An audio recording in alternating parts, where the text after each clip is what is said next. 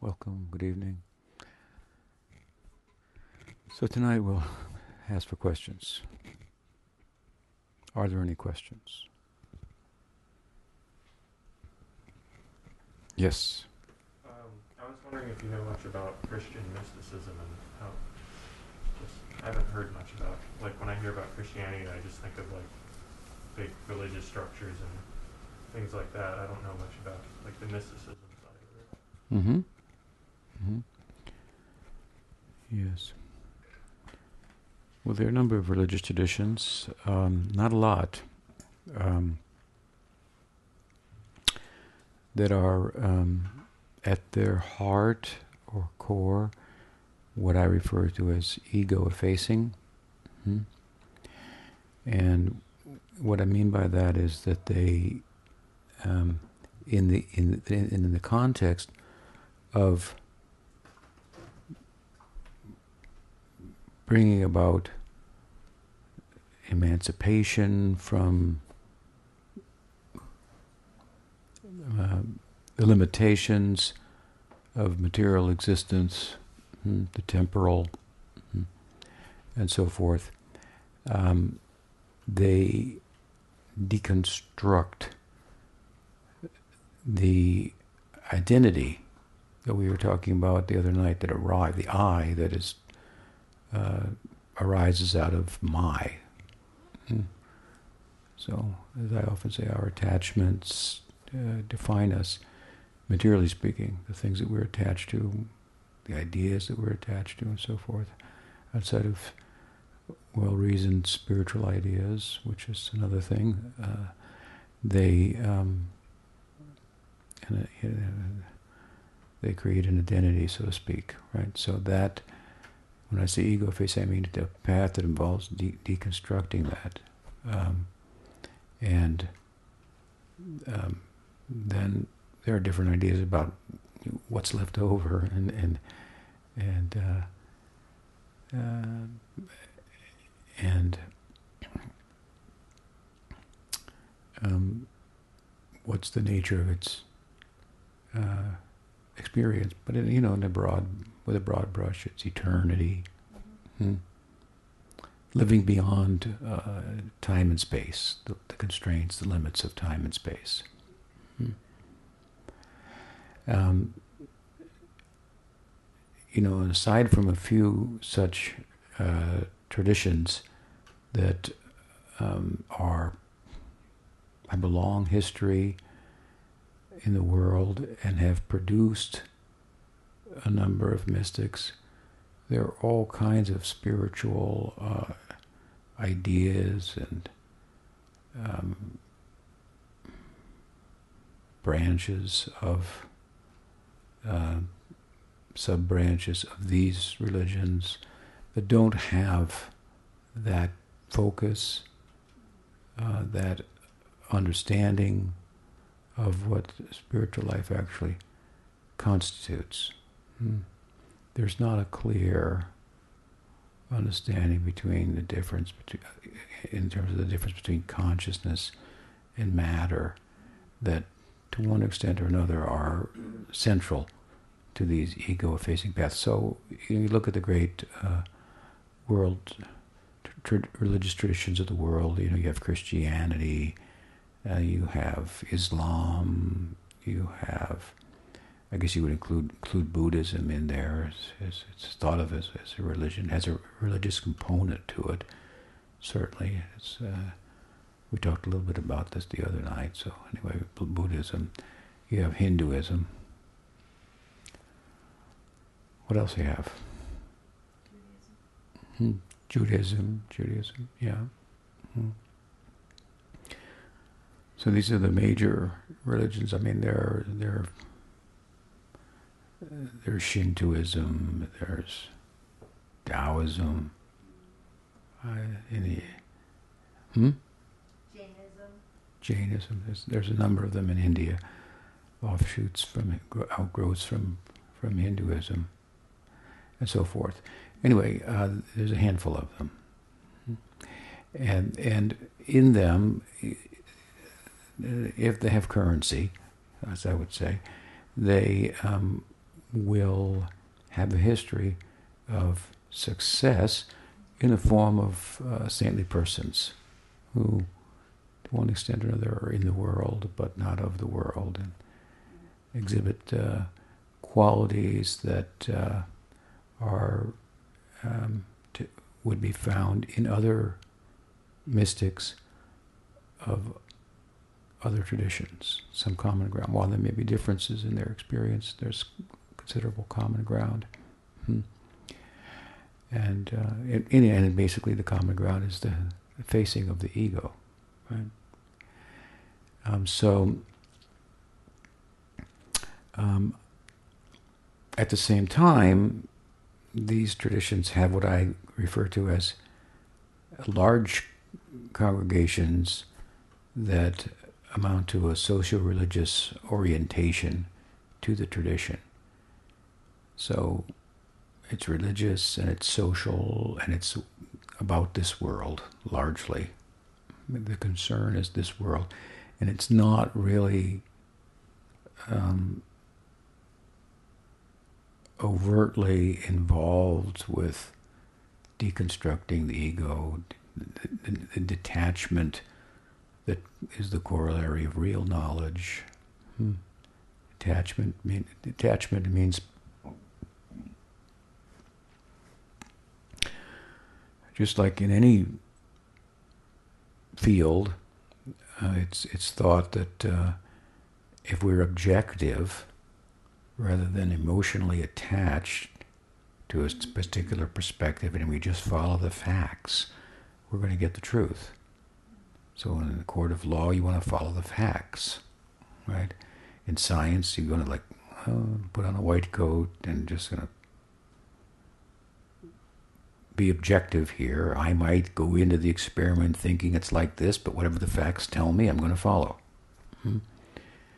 So um, there's in uh, these are examples of the, this point that I'm making about detachment. Hmm? That we detach ourselves from our personal subjective views and just follow the facts. Hmm. So, in uh, the spiritual uh, traditions, again, that are ego facing and that are embraced from a, with a mystical orientation rather than a socio religious orientation, then the um,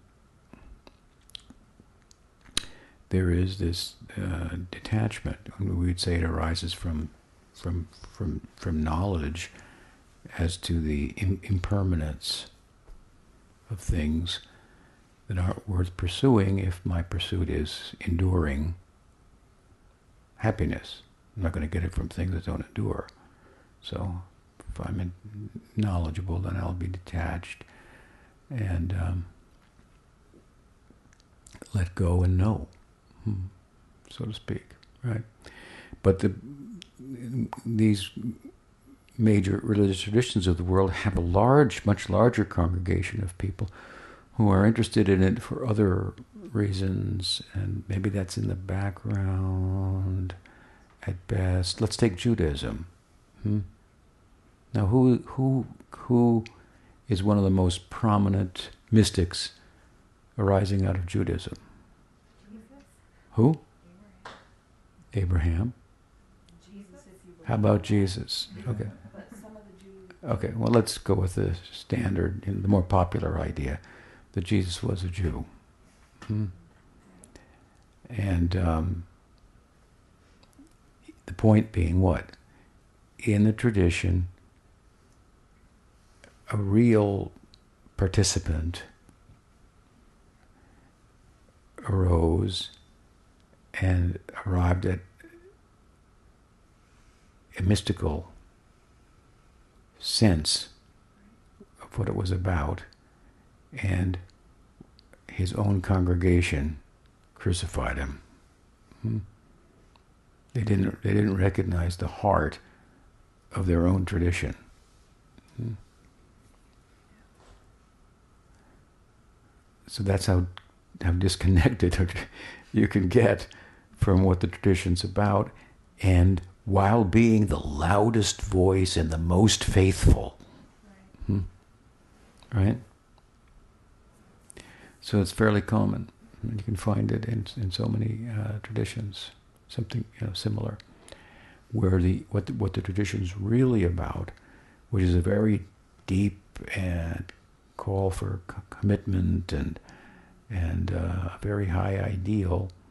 Uh, few people are embracing the tradition with that in mind. One of the nice things I think about Hinduism is that it's a little harder not to not to know that the mysticism or uh, ego effacement is the heart of the tradition. There are definitely Hindu fundamentalists. There's, there's, there's no doubt about that. Um, but still, the texts are full of such uh, descriptions. Hmm? And the saints are many. Hmm? I mean, the miracle of Jesus was bringing himself back from the dead. We just heard Krishna brought back thousands of cowherds back from the dead. so India is, you know, a land of miracles, mysticism, and so forth. Comparatively, it's it's known like that uh, all over the world, you know. And it's an it's an adventure. It, it, it, in, in, in, in, the, in pursuit of the mystical to go to an alternative answer than what the world is basically offering, an alternative diet uh, or of information that the world that you know what the world is generally offering. It used to be like that in the 60s and 70s and even 80s and 90s. Go to go to India, India. So um, it's a land of mysticism. It's got so many sadhus. Hmm. It's got kitchens set up to feed sadhus. It's a way of life that you could it's a it's an occupation that you could take up. What do I want to be when I grow up? Uh, I think I'll be a sadhu. Mm-hmm. Okay, you don't need much. Here's a cloth. Go to the Himalayas. There you go. You find a cave, and some other people there doing the same thing. And so,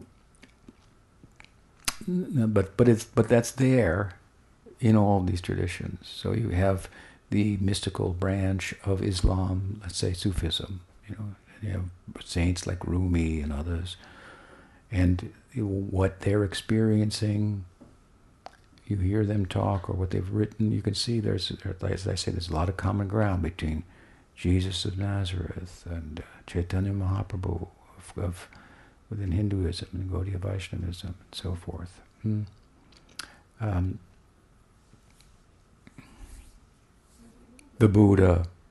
Hmm? There's a little bit of all of it. You know, there's the story of um, Jonah in the whale, right? And we have our own version of that. You know, there's yeah, that's a, That's true on another another level, but I'm talking about in terms of uh, experience of the of the, of the self, deconstructing of the false self, and experiencing, let's say, the higher self, whatever the atma.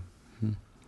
So they they they they they have a they, you find this common ground. So what you're finding is. Um, intersubjective, I guess you call it, intersubjective um, uh, reporting. So you have objective reporting that we stepped aside from our subjective experience. We went into the lab, we controlled the environment, made an experiment, got this data, and we're reporting to you. This is what's going on. Then you have subjective reporting. I experienced this. I felt it was like that. You could take that or leave that, perhaps. Hmm? And that's generally the way it's things are looked at in the world today. We look for third person, objective, verifiable evidence trumps personal, subjective, I think, I feel, and so forth. Hmm? That's true to some extent, but of course, as I often say, one thing that we only only thing that we really know is that we we exist, which is a subjective experience. So you can't dismiss subjectivity by any means altogether. Hmm. Course, there's the postmodern philosophical push for subjectivity, also that was popular a while back. But what I'm talking about is what might be called intra intersubjectivity, let's say. So that means this person from Islam, from Sufism, this person from Buddhism, this person within Christianity, this person within Hinduism, all mystics in their own right. They're all reporting, and as it turns out, there's a lot of they have a they have a common experience. They may articulate it differently, and there may be some differences in their experience, um, determined by the approach they've taken, of which there may be any number, uh, to, as I say, effacing the ego and entering into transcendence, to which there are different degrees of penetra- penetration relative to the, the, the me- method you take. Hmm? There's a saying, all roads in Italy lead to Rome. It may be true. But in Rome, there are many other roads. and not all of them lead to the capital or the Vatican. So, let's say all the interstate, you know, the main traditions, we, we, we, we, we, we kind of know that they all lead to the Rome of transcendence, if you will. Hmm? And if we analyze very carefully, we see, well, they go on to different street with different address within there. Hmm? Meanwhile, there are other, many other roads that don't go there at all. We're talking the main arteries, right? Hmm? The main traditions that, that and we, we, we give them that because they've produced some results. Hmm? And consistently, they may be few and far between. There may be a Jesus and a Francis, you know, and so forth. But I mean, it, it, it, it, it was never billed as something that would be easy, hmm. but certainly worthwhile if you if you if you think about it, even if it takes time, the pursuit of enlightenment, right? So there's uh, this, this common ground of their experience, and they report on that. So that gives it gives it, uh, gives it some credibility for those who are paying attention. Mm-hmm. Um, so uh, again, uh, not too many people are paying attention. So the Jews are said to have crucified Jesus with the help of the Romans, but they turned him in. Um, there he was, personifying what the tradition was about. It's it's hard to say that he wasn't a, he wasn't uh, exemplifying uh, all that the tradition could could could could offer one. Mm. And he said, you know, things like whatever, mm, put everything down, follow me, or something like that. What was it? Uh huh. There you go. So. Yeah. So, um, the, the, the, good example, I've told the story before, for, so some of you may have heard it, but there was a time when I was um, um, teaching in, uh, in the Chicago area many years ago, and um, there was a Presbyterian church just down the street, and the um, was a husband and wife um, team. The husband was the pastor, and they were um, I don't know, maybe in their late late thirties, something like that. And they had an older congregation, and so the uh, the wife um, she used to see us devotees going from the temple to across the street back, you know, here and there to do things, and she was intrigued by that. Hmm? Um, and so she visited the temple, and then she, she used to listen to me lecture. She was very um, charmed by that, and uh, and would talk to me afterwards and so forth. And so she would go home and tell her husband, and he Swami said this, you know, and, so he started factoring into his lectures some of the the um, ego effacing kind of messages uh, that what what what Christianity, you know, he put it in that framework was really all about, and the congregation revolted, and wrote to the bishop, and the bishop had him transferred to the Bahamas, where he could talk to the Indians or whatever, you know, uh, who, who might not come. Uh, who didn't have as much money or something. I, I don't know. So they turned him in. Not he, they had no idea that he was preaching from what I. He was just giving the spirit of of which he could understand was part of his own tradition in Christian language and so forth, and pushing on them as a as a someone in that position should do to sacrifice and give and and um, of them you know, of themselves, not just their money, you know, the, um, so on and so forth. So another example um, of how the, the, larger congregation often doesn't understand what the heart of the tradition that they're identified with is all about. So, so yes, um, there are Christian mystics, and one of the things that um, I found attractive as a young boy, I was brought up in a Catholic family about Catholicism, was that they had these saints. Whereas the Protestant boy next door in their tradition, they didn't have any saints. Hmm. They had Luther, the who, who was a revolutionary, and for good and and for right and wrong reasons, I would say, if you know the history, rejected the church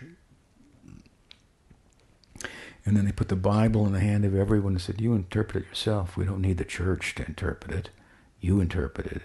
And then you got 10,000 churches with somebody's interpretation of the Bible. I can imagine that. We, we have, not everybody's capable of understanding the scriptures and landing on their feet and really understanding what it's saying and so forth.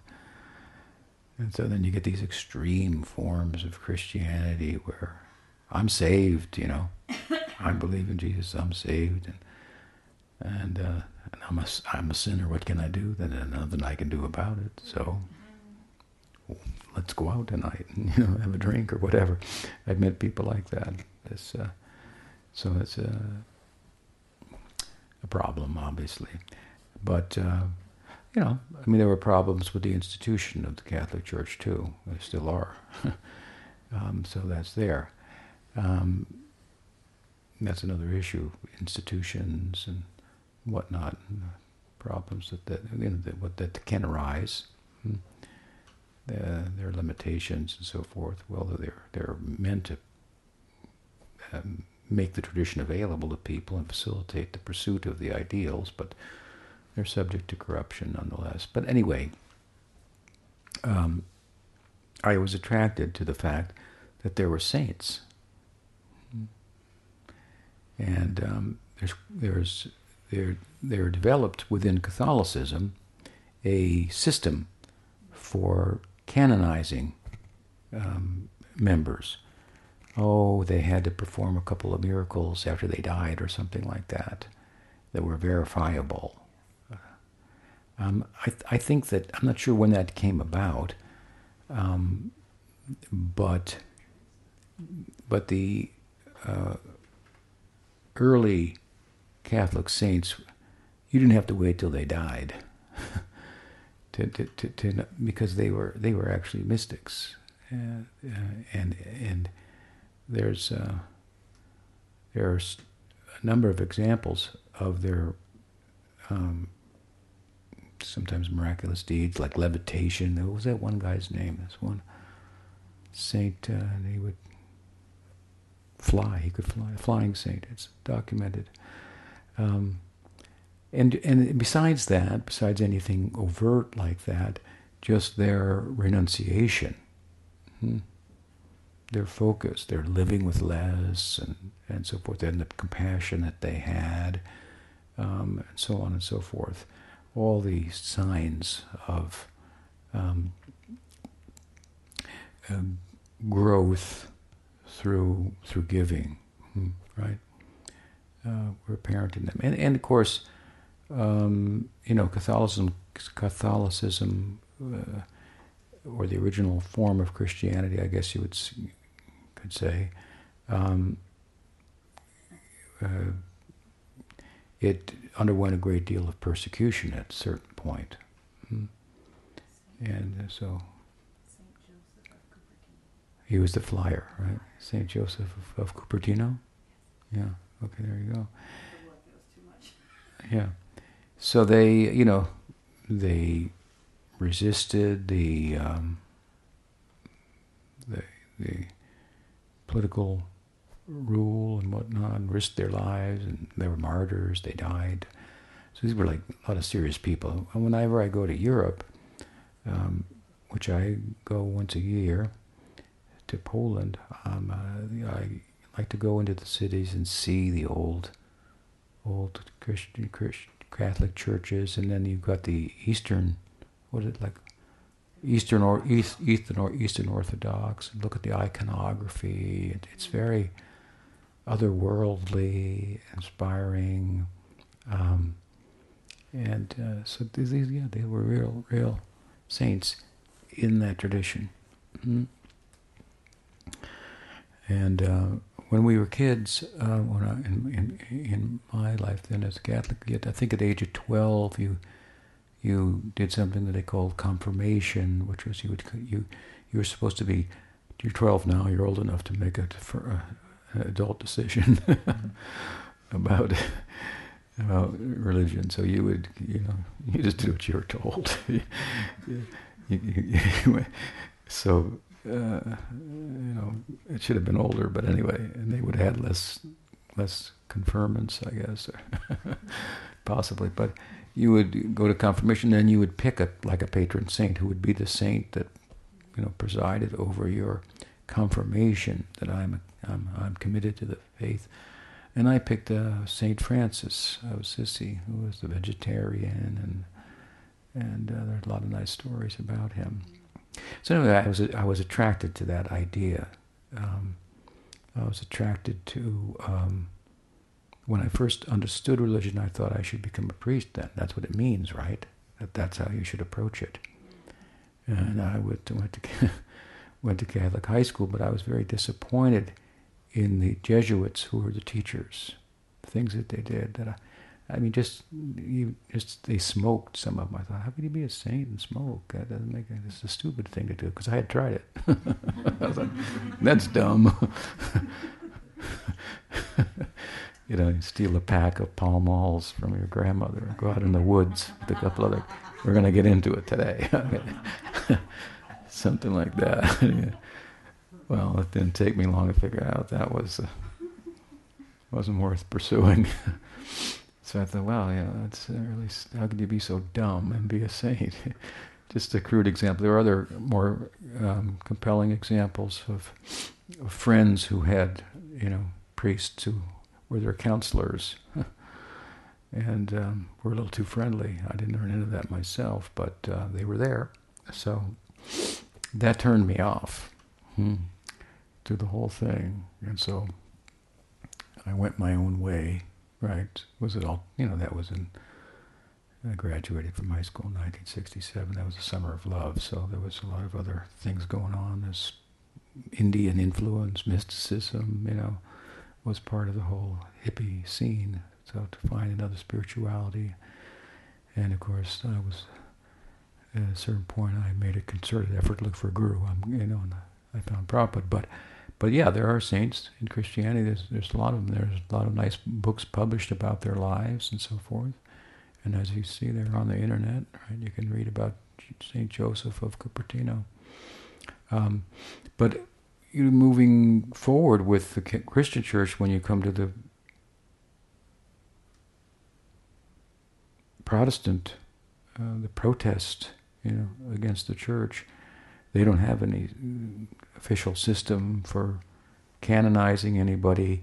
They don't, you know, part of the whole thing was to do away with intermediaries between us and God, because these intermediaries, gurus, priests, they may um, not be uh, live up to their what the, the task that they're uh, the service that they have. Hmm. So you know, he kind of threw the baby out with the bathwater, if you will. So they just did away with all the saints, intermediaries, um, and so forth. That's similar to how Buddhism cleared the board of Hinduism to to try to I think- eliminate all of the. I think that's a little different because they've got Buddhas and they've got their their hierarchy and so forth of uh, in in their monasticism. The the, the Buddhists, uh, the Buddha. Uh, I talked about it a little bit last night. More, re- it's, it's there's there are some similarities. They rejected the idea, the common idea, the karma marg, of within Hinduism, which is uh, embracing the tradition as a means to have a better mater- material life. So there's a place for that. It's just it's it's just it's just the beauty beauty of Hinduism is it's clear that you're supposed to progress through that. That there's there, there's there's more to it than that. That's clear. And so there's always respect for saints. So uh, the Buddha was reacting to that and to fanatical, uh, literal kind of um, explanations of the scriptures and so forth. So he, he started his own path, which was thought to be based on observable evidence hmm, rather than texts and stories and promises and, and so forth. And he just focused on a, on a, you know, something that's there in the Bhagavad Gita. Uh, attachment to uh, things is the womb from which suffering is born. So he's just taken a part of it out, focusing on it entirely. And we consider him a Hindu. He was a Hindu. Buddha was a Hindu. Hmm. Gautama Buddha. So, um, yeah, there are, there are a, lot of, a lot of saints in different traditions. What else? Yes. Okay, so kind of building on his question, we know that there is a lot of mysticism in Christianity. And one of the things that I found really interesting is that when you get into learning about Jesus and the knowledge that was left out whenever they canonized the Bible at the Council of Nicaea, the people who were really interested in that stuff, the Gnostics and the scholars who wanted to know his origins, most of the saints, their miraculous achievements were well into adulthood. But there are some stories of Jesus doing things like um, when he was a small child, he's outside playing on the Sabbath at a water source and he's molding these doves out of the wet earth. And some of the villagers come out and they're like, hey, you shouldn't be out here, getting pretty angry at him because it's the Sabbath.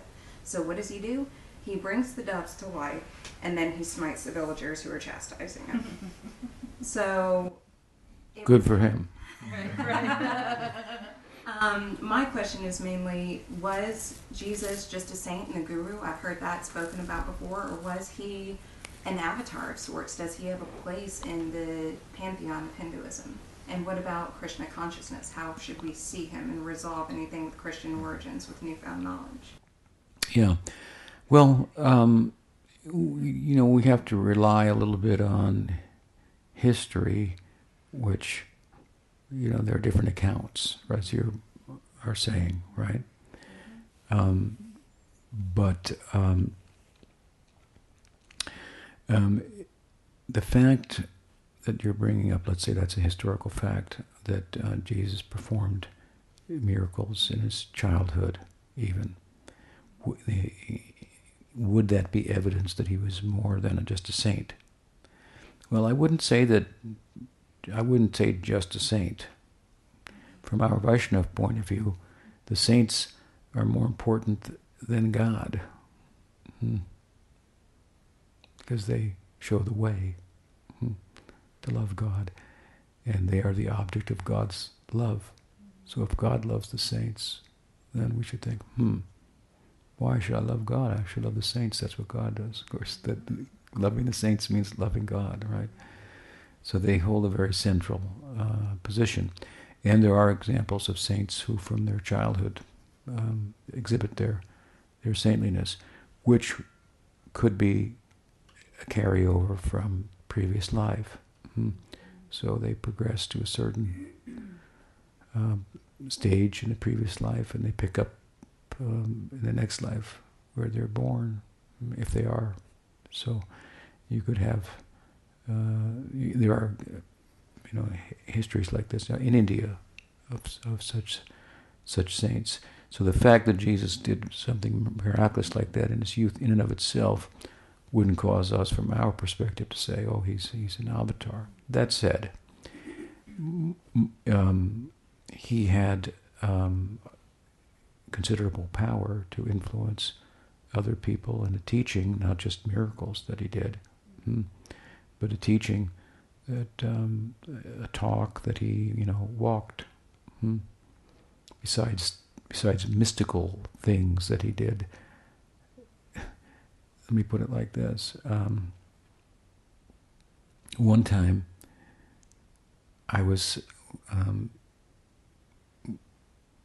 sitting on a stage in South India, and Prabhupada was giving a lecture, my guru, to 50,000 people that come, big tents and everything like that. He was lecturing from the fifth canto of the Bhagavatam, the teachings of Rishabhadev. It's a nice section. There were several of us sitting on the stage. So after the talk, he entertained some questions. Hmm. And one man asked Swamiji, Have you ever performed any miracles? And he said, Yes. These boys have given up sex. That is my miracle. That is mystical. Right. To harness the human passions, hmm, that's miraculous. Try it. How can you do that? So, besides making something out of nothing, or you know, the kind of magical mysticism, which is, you know, cooking and then feeding and and the pot never ends for as many people as come. There's a common, common miracle you can find that saints perform things like that that are overtly miracle. If we're miraculous, if we pay attention, is their life miraculous? Hmm. Have they harnessed the human passions? That's something that we can objectively observe hmm, in them. So then we have reason to believe there's something going on inside that's really preoccupying them, that that that's calling them hmm, a taste, an experience that enables them to just ignore the call of the senses, the invitation of the sense objects. Taste me, feel me, touch me, smell me, hear me. They have no appetite for that. Hmm. So they so that's more what we should look to, and we find that in Jesus, right? Mm-hmm. Um, that kind of character. Mm-hmm. You can find persons who are thought as as saints that do miracles but don't have good character. So now that's you got like a like a Sai Baba or something like that. He said he made some made, made gold, manifest gold, and things like that. Would give out, but his the reports on his character, which are pretty consistent, are not um, consistent with what uh, how saintly persons would uh, naturally, without trying, conduct themselves. Hmm. So that's that's a miracle. So anyway, with regard to Jesus, also you know obviously a whole tradition is formed around him and so on and so forth. So. Um, the tendency, I would say, within Hinduism in general would, would be to think of him as as a saint, or or some might think of him as, as an avatar. Now, a lot of people don't think those things out in detail, but you know, in a tradition like ours, we do. Like if you say this person's an avatar, we'll say which kind of avatar? Is it a Shaktivesh avatar, Manvantar avatar, uh, Yuga avatar? Uh, hmm? guna avatar. This, uh, whoa, you know. So we got all. So uh, um, that that said, you know, he, he's not the subject of a lot of study on the part of persons in our tradition, but Bhaktivinoda Thakur, who's kind of the grandfather of uh, myself and in our tradition and the, the kind of the, the the uh, main figure in the in the in the branch of Gaudiya Vaishnavism that we're in in the in the modern world, who whose disciple, the great Bhakti Siddhanta, started a mission and sending missionaries around the world. Uh, whose disciple was my Guru Maharaj, who traveled all over the world, and we're here because of it, and so forth. Bhakti Vinod wrote uh, uh, in one of his, he wrote more than one commentary on the Bhagavad Gita. You're familiar with the Bhagavad Gita? You've heard of it, you know about it. So in the Bhagavad Gita, in one of his commentaries, in the fourth chapter, there's a, uh, a, a cha- the fourth chapter is about knowledge, spiritual knowledge, the yoga of knowledge. But the, but the beginning of the chapter is a segue into what's called avatar tattva, the, the, the, truth about the nature of the avatar. Hmm? Um, you know, a few verses about that. And um, Krishna is explaining, and it's apparent, well, he must be an avatar. Um, so, in the, one of the verses, Krishna says that um, Yada yada dharmasya glanir bhavati bhati pitanama dharmasya tadamanam sijami ham. Mm, what's the next one? Pritranaya sadhanam vinashaya traduskritam dharma sambhavami yuge yuge. He said, uh, in, in, when there's a, given a certain circumstances in the world, I come millennium after millennium. Hmm. Sambhavami Yuga, yuga, yuga. Yuga means like millenniums. Millennium after millennium. There are different uh, descriptions, different texts, how long this millennium, yuga, in the Sanskrit, uh, extends for. But anyway, I come yuga after yuga. So he's talking about a, a type of descent, avatar, right? Mm-hmm. And writing about that, Bhaktivinoda in one of his commentaries said, said, and this doesn't mean only in India, where there's history of avatars hmm, and uh, who have you know met the criterion. What's the criterion given in Chaitanya Charitamrita? Oh, there's a criterion given there. Now I'm trying to think for the moment. Um, it's only twofold, I think, but and, and I'm sorry, forgive me, I can't remember. It's an important point, but um, but at any rate, they meet the criterion, and and so he said, not only in India, but in other countries too, in the form of Shaktivesh avatar. Hmm, in different cultures, they may appear and teach the Dharma in the language of that culture with those cultural sensibilities. So he was referring uh, to Jesus in that. As, in, as, as, as a Shakti Avatar means a not God, but an individual Atma like us that is empowered by the Godhead to to do that kind of work, hmm, God's work. So an empowered, an ordinary soul empowered to do the work of an avatar is a type of avatar, as opposed to the Godhead himself coming like uh, Krishna. But it could be Shaktivesh avatars. Avesh means to be like absorbed in, absorbed. Uh, uh, Shakti means Shakti, so there are different powers, Shaktis of the Godhead. So you could be empowered with one of those Shaktis and in that sense, be an avatar. So he, he tended to look, Bhaktivinoda, who had a Western education and thoroughly uh, in his uh, youth uh, uh investigated Christianity and had some sympathy for it and so forth. He considered Jesus as a as a Shaktivesh avatar. What else? Yes.